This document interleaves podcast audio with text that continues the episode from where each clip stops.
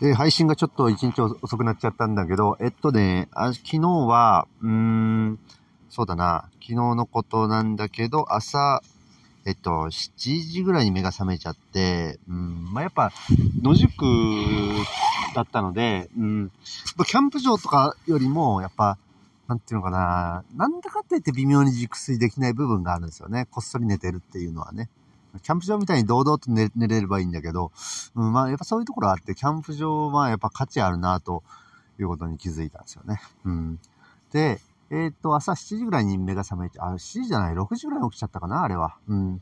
で、7時、雨が降るっていうから、ちょっと早く出ようと思って7時ぐらいには出発して、えっと、その五郎くんと一緒に、うん、テクテクテクテク歩いて、うん、そうだな、道中、水を汲んだり歯磨いたりして、それで、えー、っと、う歩く。なかなかこの、ちょっと登りばっかりで、で、走行してるうちに、まあ、もうすぐ雨が降ってきた。早いもので9時くらいにも雨が降ってきて、まあ、雨雨宿りをしてたよね。うん。まあ結構足止め食らっちゃって、1時間2時間ぐらい足止め食らったかな。食らったっていうかまあもう、もう今日はいいや、みたいな感じだったんだけど、まあ、そ、そこへ雨宿りしてたら、他の旅人が反対側からね、やってきて、自転車の旅人ね。うん。そうそう、剣吾くんやったかな、名前。うん。で、やってきて、えっと、まあ、反対側を目指して走ってるっていうから、あまあ、九州来ると来るときはうちにおいでよって言って、あの、はい。あのー、そうですね。それでまあ、お茶を振る舞って、うん。まあ、談笑して、えー、っと、別れました。うん。で、その後も歩いて歩いて歩いて、えー、っと、途中でもまた雨が強くなって雨宿りしてて、五郎くんはヒッチハイクで向かうって言って、ヒッチハイクやってみたらたまたま、まあ運よく拾ってもらったので、そのままヒッチハイクで別れて、えー、っと、それで、えー、っとね、僕は一人になって、えー、っと、近くのカフェとかに行って、なんかカフェがね、すごくて、そのカフェがすごくて、なんだ、あの、電磁波フリーカフェっていうコンセプトでやってて、あのー、なんというか、あのー、すごいのが、うん、パソ、なんだろう、結構その電磁波アレルギーの人ってやっぱたまにいて、うん、天空の社しかも2、3人来たかな。でそういう人たちにとって、ちょっとうちはごめんなさいって感じで、なんかね、天空の茶屋敷ってこう山奥にあるから、そういう電磁波フリーなのかなと思って来る人がいるのかな。普通には出会わないけど、やっぱいるところにはいて、そういう人たちってね。まあ旅人もね、普通に出会わないけど、やっぱいるところにはたくさんいるっていう感じでね。うん。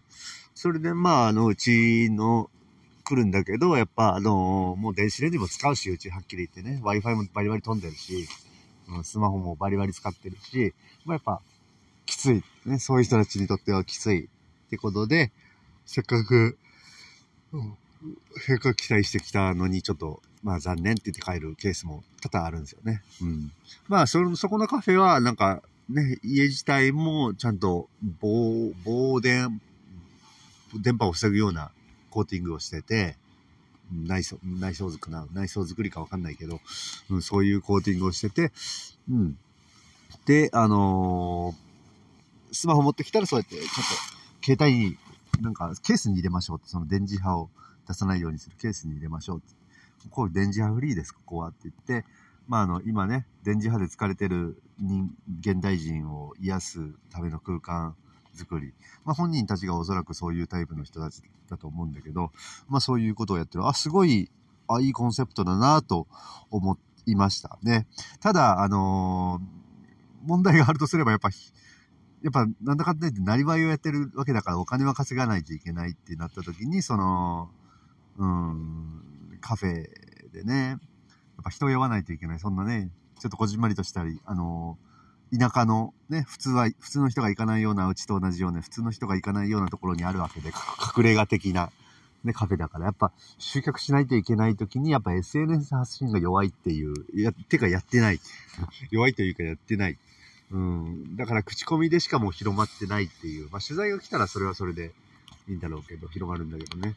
うん、ちょっと広がりが弱いってところかな。うん。まあそういうところが問題点だと言ってました。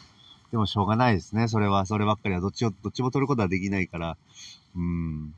まあまあまあまあ。うん。で、そういう意味では天空の茶屋敷に関してはすっごいどっちつかずな、まあどっちにも触れるっていうかね、そのパーティーパーティーしたい人もね、向いてるし、まあ電磁波、そうだな、ちょっと裏の山に行けば電磁波フリーになるんじゃないかなとか思ってるんだけどな。うん、まあまあまあいいや。ちょっとそれも今後はね、うん、ちょっと覚えてたらやってみこうかなと思います。